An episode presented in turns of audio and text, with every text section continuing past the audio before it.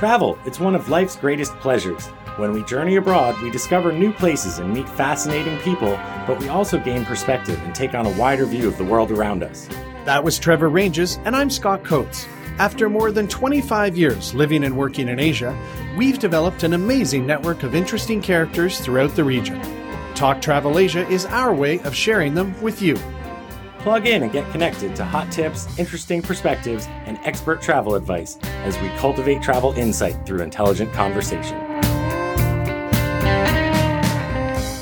On this episode of Talk Travel Asia, we're going to get way off the beaten path and truly out there. We'll chat with former Bike Magazine editor-in-chief, journalist, explorer, and all-around adventurer, Bryce Minick, about his mountain biking expeditions in Asia, including a recent film he made, The Korra, where he and some friends spent ten days circumnavigating Himalayan peaks in Sichuan province, China. So put on your biking kit, strap on your helmet and headphones, and get ready for an exciting ride ahead. From Bangkok, Thailand, I'm Scott Coates, and with me as always is... Hey, Scott, Trevor Ranges here in Phnom Penh, Cambodia. I see that uh, you had recently been on a biking trip. Yeah, so between when this airs and when we're recording, there's a bit of a gap, but it is rainy season in Thailand, and the dirt in northern Thailand is hard and clayish and super slippery, so I decided to really do kind of a first uh, road trip ever, and I took my Specialized carbon frame um, bike and went up there and spent eight days cycling along the Burmese-Thai border and then down the Laotian-Thai border. I think I did about four hundred eighty some kilometers and sixty-eight hundred vertical meters. And uh, yeah, it was epic. It was just great to be on the bike. You know, it's it's such a neat way to travel. Yeah, you know, I mean, we talked about this uh, recently. Just a few months back, we had uh, an episode about mountain biking in Bhutan with uh, Darren Bearcloth. Mm-hmm. And I, I, I admitted then that, uh, you know, I haven't spent as much time on a bike as you have. But, you know, this year I, I have been using my bike a lot to get around uh, Phnom Penh, just as my personal transportation. And in general, when I do travel, I do like to take a bike out from the hotel just to, like, explore a city and stuff like that. Um, but recently I was up in Siem Reap, and our friend Adam... Uh, from Grasshopper Adventures, who has also been on the show mm-hmm. a few times. He loaned me uh, one of these great new Cannondale mountain bikes that are motor assisted. An e-bike. And uh, yeah, it, it's not like an e-bike because you can just ride it like a regular mountain bike, but sure. Then it has different like things to, to give you, like there's a turbo boost and stuff like that. So for me, I, I borrowed it not because I'm lazy, but because I was going to visit some remote temples north of the Angkor Temple complex, and they were a bit off the beaten path. So there was some mud, rice fields, uh, you know, some terrain that that the motor actually gave you help getting the boost through, so you wouldn't get stuck in the mud. And then uh, I know you like riding around the wall around the city of Angkor Thom. Yeah. And just boosting yourself up those the, the sides of the walls to get up there, and then down at each gate. Uh, and then just even on top of the walls, getting that little extra speed to, to you know, just cruise along and get some air here and there. Uh, really good fun. Yeah. Well, you know, we've, we've, this is a second episode this year talking about mountain biking. And I guess for me, I, I've started to do it about twenty-two, twenty-three years ago. And I brought my uh, Specialized rock hopper to Thailand when I moved here in ninety-nine. And since then, you know, I've done riding all over Thailand, specifically Chiang Rai and Mai. I've even taken it to the island of Koh Tao, I guess all around the temples of Angkor. I rode from Lhasa, Tibet to Mount Everest Base Camp and onwards to Kathmandu. And I've done what the western half of the Annapurna Circuit. Uh, when I was living in Kuala Lumpur, I was near Bukit Kiara. I guess the point is, gosh, biking, whether you're on road, off road, it really makes so much possible, right? You can go to a super remote place, you connect with the people, you get some exercise, and and we just really get a, a charge out of biking. And and the way we got exposed to Bryce here is um, about a year ago, I was planning a trip to the Republic of Georgia, and I stumbled on this YouTube video of called The Trail to Kazbegi, and it was like three guys, their own packs, picking a trail using Google Earth Um, through the mountains of northern Georgia to this town, Kazbegi, which I visited shortly after. And then last year, so in twenty nineteen, a crew of pro mountain bikers was coming back from Bhutan, uh, transiting in Bangkok after filming a video called Chasing the Eddy, which we spoke with Darren Bearcloth about. And Bryce was part of that crew. So we thought, you know, hey, let's chat with Bryce about his adventures. But before we get to that, Trevor, how can people help sponsor this show? Yeah, thanks, Scott. Uh, you know, we, we do take uh, a lot of time to make the show as nice as we can for our listeners, uh, and that includes uh, some great show notes on our website, talk travel asia dot com. Mm-hmm. If you go to the talk travel asia dot com website, there'll be a link there to donate to the show. We use Patreon. If you go to the Patreon website, you can also donate by looking for Talk Travel Asia. It, it isn't that expensive, to be honest, to make this show, but it adds up. Over the years, we've we've invested quite a bit into this hobby, and it is a hobby. And we do have some supporters, and we greatly appreciate our supporters. Um, and I think just like getting some financial love, just uh, it, it gives us motivation to keep us going too as well. Don't you think? Yeah, absolutely. Uh, so thank you everyone in advance for your sponsorship and assistance.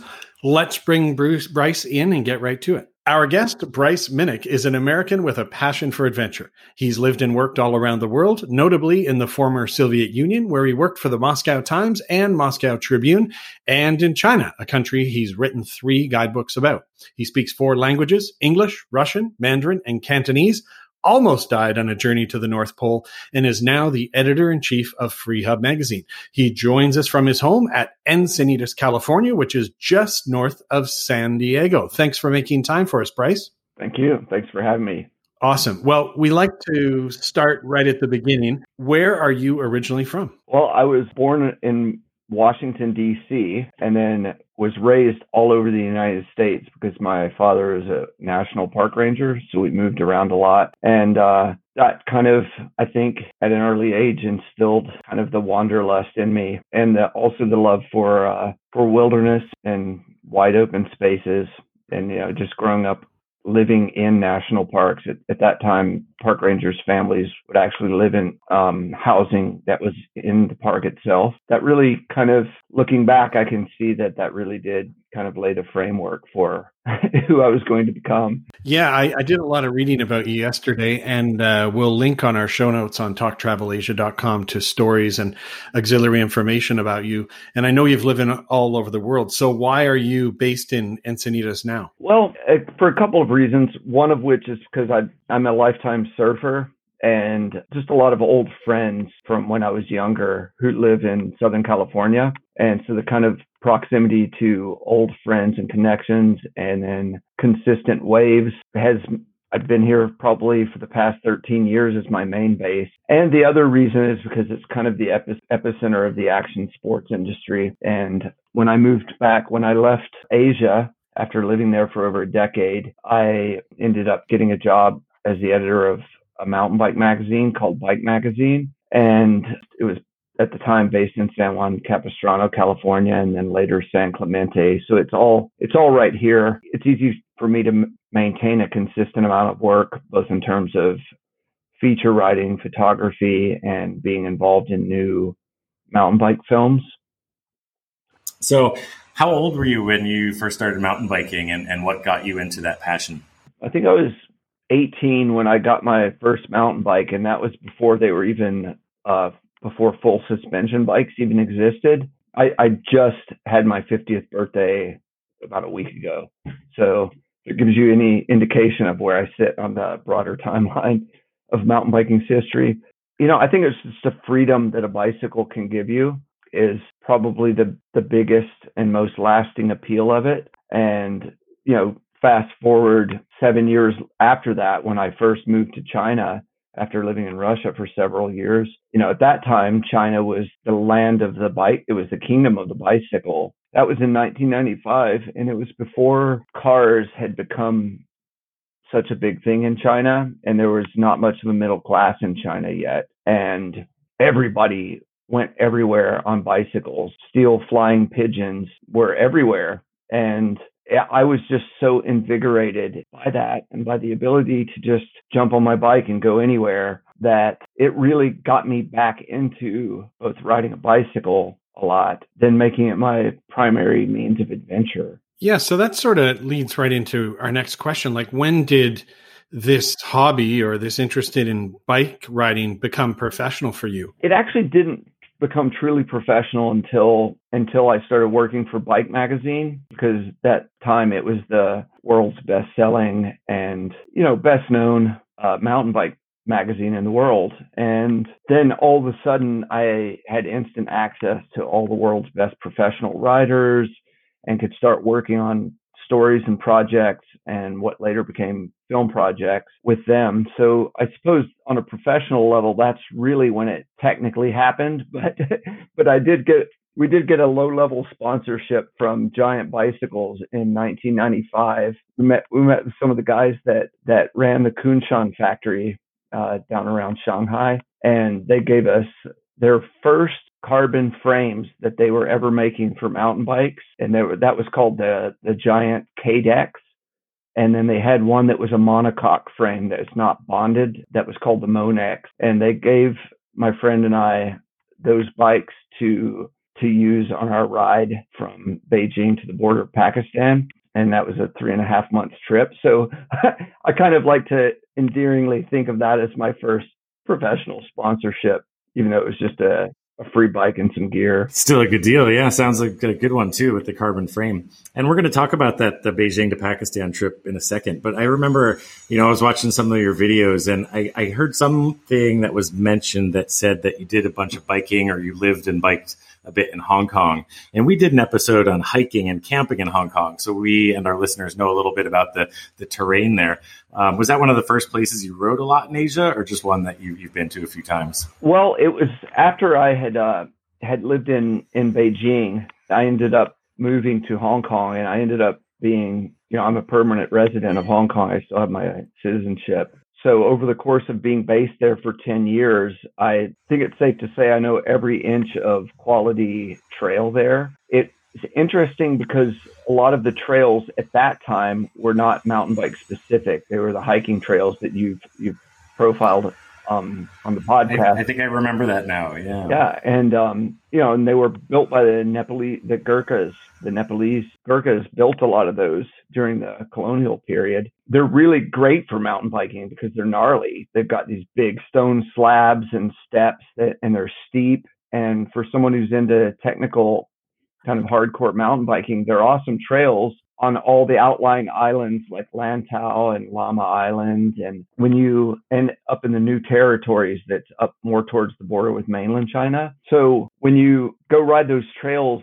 on a weekday, when there's not many hikers out, you kind of have them all to yourself, and it's not even a safety risk to ride them at speed. And uh, one thing that's really interesting about Chinese culture is that even if you were riding a trail on the weekend and were blasting down some steep section, you know, encountered a, a group of Hong Kong Chinese hikers, there's something about their kind of communal spirit that almost ninety-nine or one hundred percent of the time they would immediately like cheer you on, get out of the way, like step off to the side of the trail and cheer you on and say like, oh, Sile, you know, like good for you. And which is a really cool thing that, you know, in some cultures, there's more animosity between like walkers and hikers and mountain bikers. It, that, that kind of showed me that it doesn't necessarily have to be the case, you know, because the local people in Hong Kong are just stoked to see somebody out doing something that they perceive as being kind of an extreme sport, and we're very supportive. So I love, I love Hong Kong, and I've written a couple of features about it since then, about the trails there. And I've got a bunch of friends who are the core, kind of the nucleus of the mountain bike community there. And the trails are good, and they're getting better and better because now they're cooperating with the International Mountain Bicycling Association and getting funding and grants for trail building projects that are more mountain bike specific. So good times ahead on, for Hong Kong, I think, in the mountain bike front. Well, I'll be hitting you up in a in a year or two um, for a bit of advice there, because I've been pretty keen on riding in Hong Kong. Well, Bryce, we kind of touched on it a few moments ago, but uh, I, I've got to hear about this journey you did in nineteen ninety-five from Beijing to Pakistan. Like, how long was it? How long did it take?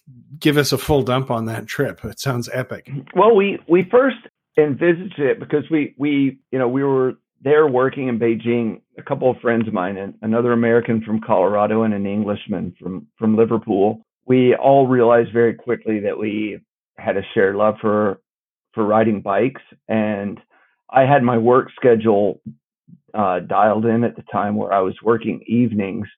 And so I could I could spend all day like riding my bike all over Beijing and exploring different nooks and crannies. Then we would plan trips on the weekends to go to, you know, remote parts of the Great Wall of China, because there's hundreds of ramparts everywhere, even around the Beijing municipality and Hebei province, that are different eras of Great Wall from, from different dynasties. But most of those were Ming Dynasty era. I found a bunch of maps in the in this cartographic store in, in Beijing that would show us where all these ramparts were. And so we would spend entire weekends. We'd like leave on early Friday morning, ride all the way out to some remote stretch of Great Wall, and then stash our bikes in the bushes below it and climb up the side of it and sleep in the towers and stuff. It, it was just so invigorating. Like at that time, tourism wasn't for the Great Wall wasn't very heavy, except potentially to uh, Badaling and, you know, Mu Tianyu, the main the main spots where tourists go. So we had it all to ourselves, and we'd go out to the Ming and Qing and the Qing Dynasty tombs and ride our bikes out there and sleep. So then we, we were having so much fun with this that we decided that we really needed to uh, just do a big giant trip and see the entire country by bike. And our original plan was to keep the Great Wall um, more or less in sight for the first seventy-five percent of the journey until until the Great Wall disappears in uh, more towards uh, out out towards Gansu province. That was our original plan, and we were able to pretty much stick to it. But yeah, we we just decided, yeah, we're gonna we're gonna do this. We're gonna start in Beijing and ride to the border of Pakistan, essentially to Kashgar in the Xinjiang Uyghur Autonomous Region, and try to keep the wall more or less in reach for the first two thirds or or seventy-five percent of the journey, which meant that we were on a lot of side roads, and um, which is why we were really glad that we were we were on full suspension bikes at the time. The trip took us three and a half months. Um, one of our One of the three guys who we started with wasn't able to complete the journey, and he dropped out in Xi'an. And then me and my other buddy, his name's Scott Urban, ended up finishing it. And, you know, two and a half months after that, we were in Kashgar. And that just opened up a whole new world for me. And I've been traveling by bike, you know, ever since for another twenty-five years, and have now made a career out of it, which is kind of funny looking back. What was the distance on that trip? I think it was about six thousand kilometers. What's happened over in recent, over the past, say, eight or nine years, and also through my work, we've gravitated more into taking the bike into more extreme environments where there's even not even a trail. I've thought back on that a lot. Like, what is actually harder between, you know, doing a thousand miles on some semblance of a dirt road and doing a hundred miles through, you know, just abject wilderness where there's no trail at all, and you're going up and down giant boulder fields and things like that. Even though that sounds like a lot, and it was a it was a huge accomplishment for us at the time, six thousand kilometers across across China. So, Bryce, with such a long trip, uh, both time and distance, and uh, seeing such diverse terrain, I imagine, what were, you know, one or two of the highlight standout moments from from that experience? Well, I think that first trip from Beijing to the border of Pakistan, China is such a vast and diverse country that it kind of changed throughout. Initially, it was some of the just sweeping sections of Great Wall that we would that we'd be keeping in sight and trying to kind of follow along those. Then later, towards the end, the last third of our journey was we had to go south of the Taklamakan Desert, which is the world's second largest shifting sands desert after the Sahara. It took us a month to get around that desert. You know, the roads just blown over with sand, and it made the going really tedious. We had to deal with a few giant sandstorms, which at their worst, they can suffocate you because, you know, because of the density of all the sand in the air. So we had some scary moments, you know, and that made it really memorable. um, but also just being in the middle of absolute solitude, camping out. We slept rough. We were kind of naive at the time because we didn't even have tents with us, and we would just find some spot on the side of whatever track that we were following, get in our sleeping bags. We didn't have sleeping pads or anything. That kind of set a framework that made subsequent adventures with better equipment seem a lot easier, you know? So, I mean, back in ninety-five, China was just starting to open up.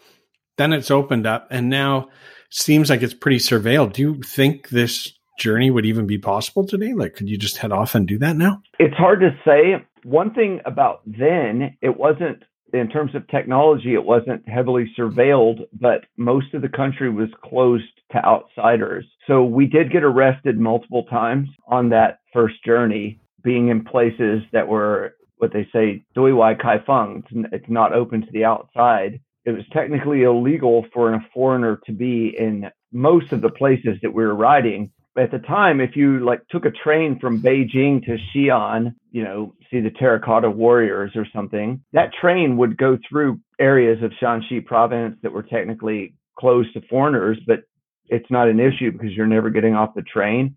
But when you're actually riding a bicycle through that, through that those areas, it was technically illegal. So the Public Security Bureau arrested us multiple times and put us under house arrest, which basically they make you check into some little jiao dai soa, like some little roadside hostel kind of thing, or basically a place where Chinese truck drivers would stay. And then they put two guards at your door until they could shake you down for a bribe or figure out what they were going to do with you.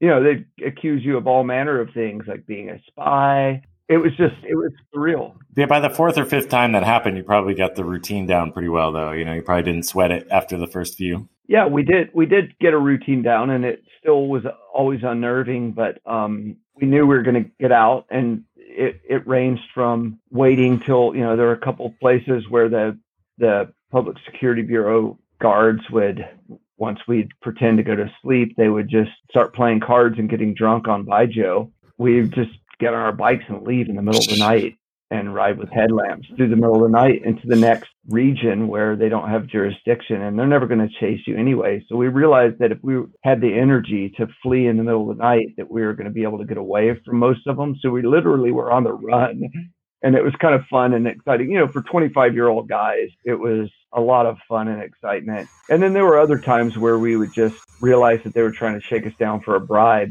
and give them a few hundred R M B, you know, which would have been the equivalent of like twenty U S dollars, which was a lot of money for us too at the time. But like, this is our only way of getting out of this one quickly, and we we would bribe them. So sorry, not not that we recommend our our guests uh, follow in your footsteps, but do you think that this trip would still be possible today, and, and do you think it'd be similar in an experience? I'm not really sure if it would be possible, and also because I'm not even sure if a lot of those roads uh, would still exist. China's modernized so much over the past twenty-five years, and I feel like a lot of trunk roads and fire roads that were existed at the time are now paved over. Sure. It could be just so heavily trafficked with vehicles, which which is another reason why, you know, a couple of years ago when we were looking to do a, a new big film project that was mountain bike related and adventure in China, we ended up going way up into the Himalayas to so that we don't have to deal with any kinds of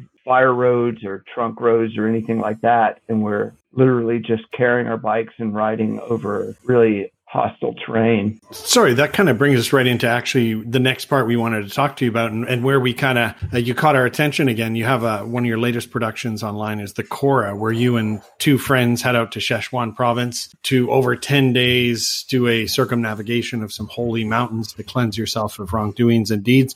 I mean, how did the idea for that trip come about, and how did you even know the route and where to go?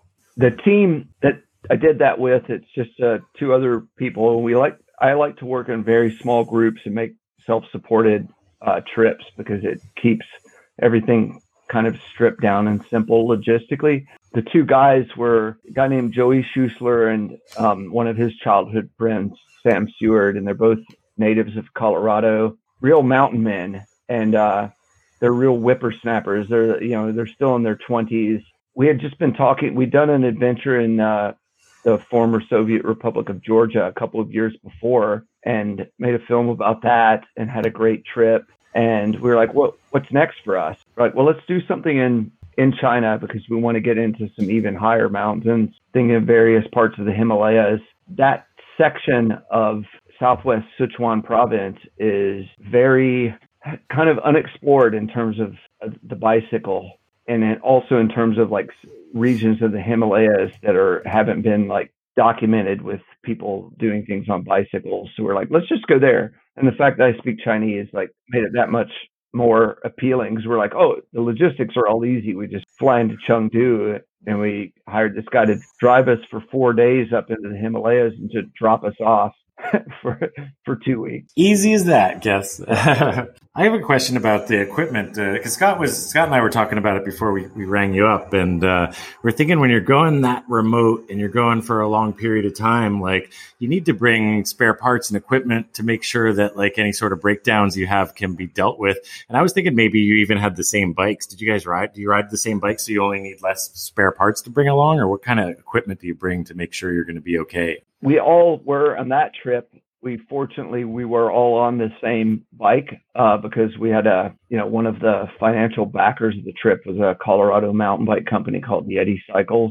They, you know, they wanted us to be on their bikes for obvious reasons. You know, those bikes are very reliable, and we are very familiar with, with the nuances of their suspension platforms and things like that. So we, we were able to kind of minimize the amount of tools that we would need to take. Basically, all three of the bikes we could work on with a very small set of tools. But we do carry things that are weight heavy, which is which is a problem with these types of trips because you're spending probably at least half the time with the bike on your shoulders, climbing up over very steep ridge lines at fifteen, sixteen thousand feet of elevation. You know, so every gram technically matters, but at the same time, you need things like you need to carry a SAM splint in case someone, you know, breaks their femur and you need to You, you, you know, you need to do something about that. Or, you know, we carry a spare derailleur. The derailleur is a part of your bike, the rear derailleur that hangs off the hangs off the back of your bike, and it's kind of vulnerable to big rocks and stuff when you're plowing through those scree fields. Um, carrying a spare derailleur, you know, a, a bleed kit for your brakes. There's certain things that you just have to kind of take a spare or two, and that's added weight. And then there's all the filming equipment because we're it's only three people production, yeah. And we're shooting still photography for a magazine feature. Plus, we're making a film out of it. So at any given moment, we'll have two people riding, and then the person who's not riding is shooting both the video component for the film and set that up, and then also shooting the still uh, while that's happening. It made us. It made us good at multitasking. On those trips that I do with, with Joey and Sam, we end up agreeing to skimp on food and carrying. So we basically don't have enough calories to really fuel us every day just to offset the loads so that we can ensure we have enough camera batteries to take with us to, to actually succeed in making the film. Um, so we'll, we'll come back. I think that, that trip, I was fifth, almost fifteen pounds lighter after only ten days. Pretty wild. For I, I pack heavy, and I've watched uh, you know your Georgia video and the Korra, and I just can't wrap my head around you know ten days carrying all your own stuff, including the parts, the batteries, as you've just described. I mean, thinking about this Korra route, what were the people like in that area, and, and what stood out as really different and unique on this trip compared to other areas you've been? Once we got up into high into the Himalayas, like we did a little bit. You know, the Korra is a circular route around three holy mountains in uh, that part of China. And I should say his, what is historically Tibet, inhabited mostly by ethnic Tibetans who still practice Tantric Buddhism, Tibetan Buddhism. For them to make a holy pilgrimage walking around this circuit around three holy mountains, it's something that every Tibetan who lives in that region wants to do in their lifetime because it's a holy pilgrimage. And, you know, they believe it can kind of reverse a lifetime of negative karma. Given the time that we went, we were in the middle of the monsoon. And so it rained so hard on us every day. So we actually didn't run into a lot of Tibetans up there on the trails because they were too smart to be there in the middle of the monsoon. Right. And, and that was just the window that we had vis-a-vis all of our other job commitments. So we had to do it at that time. But we did we did encounter probably five or six groups of Tibetans that were doing the, the Korra. You know, they'd never seen Westerners up there with bicycles before. So they were pretty gobsmacked by it. They'd tell us, I, you know, I did see if I could find someone in the group who could speak Chinese and talk to them. And they're just like, what are you doing on bicycles up here? This is hard enough to walk.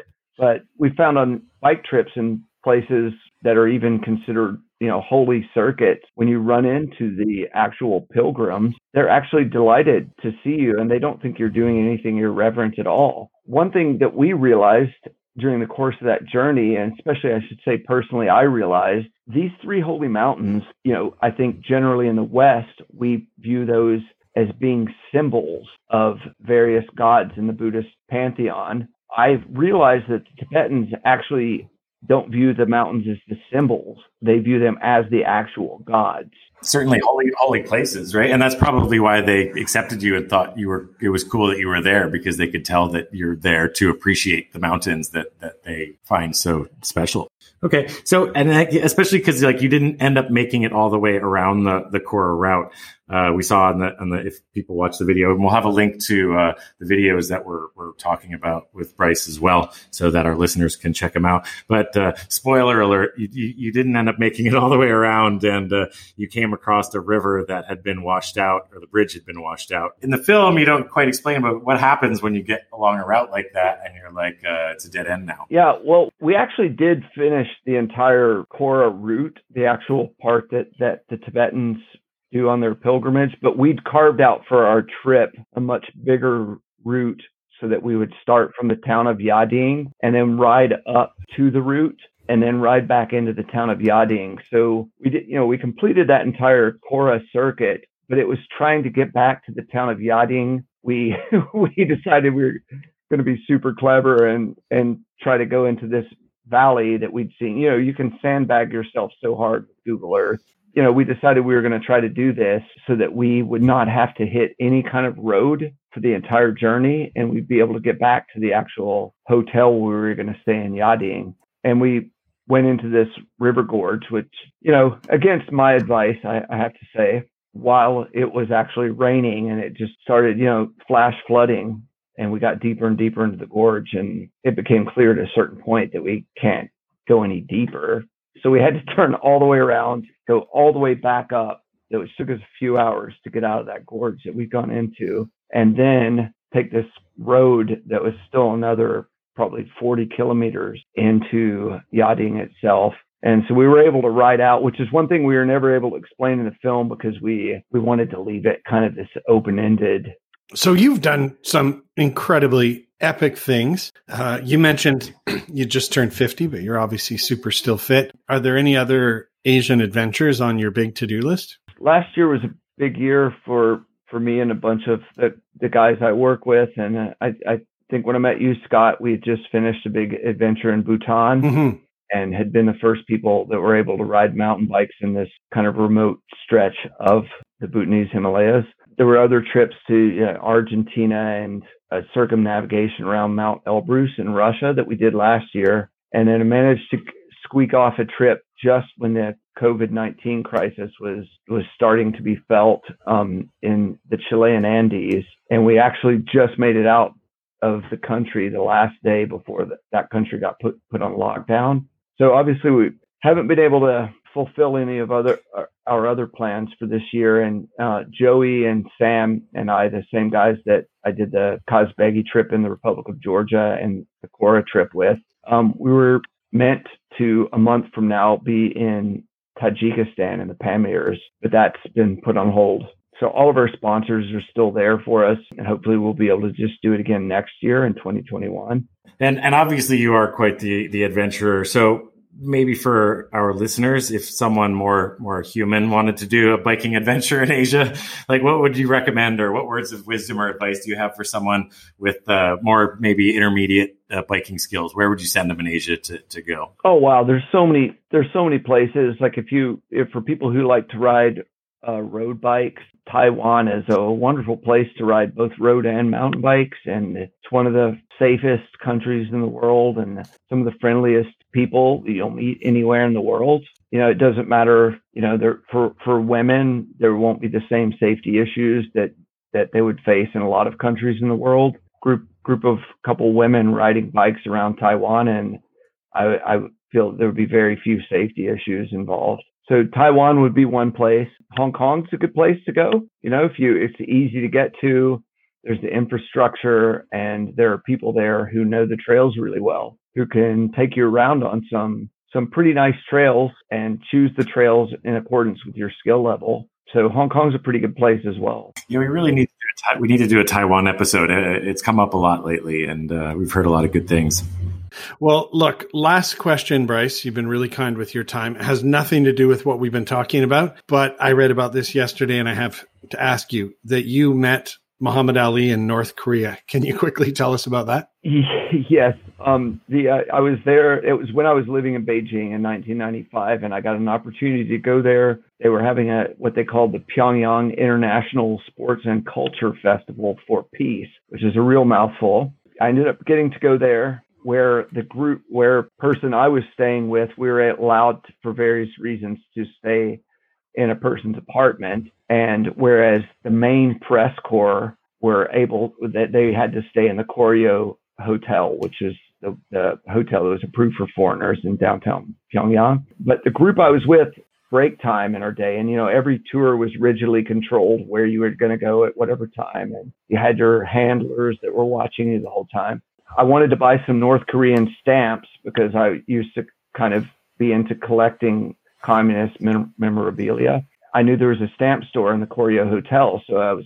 They stopped the, the van there, and I walked into the lobby, and there were, Muhammad Ali was, because they'd invited him to be there as a kind of an you know, an anti-Western and propaganda piece, because, you know, he was kind of considered a outside of the mainstream of U S politics, to put it delicately. I think in their, from their prism within which they viewed that, they were like, this would be a great anti-American to have at the Pyongyang International Sports and Culture Festival for Peace. What, you know, I actually got to talk to him, because I, I, I'm not like a, the type of person that's usually, you know, awestruck when I you see a celebrity, but because Muhammad Ali is someone I had immense respect for, that, you know, for, for the person he was and for his athletic abilities. And I literally froze in my tracks. It was like the champ. He just came over. He was already in that, you know, stages of Parkinson's and everything, but was completely lucid, you know, started talking to me. He was like, hey, where are you going next? And I was like, well, our group is going to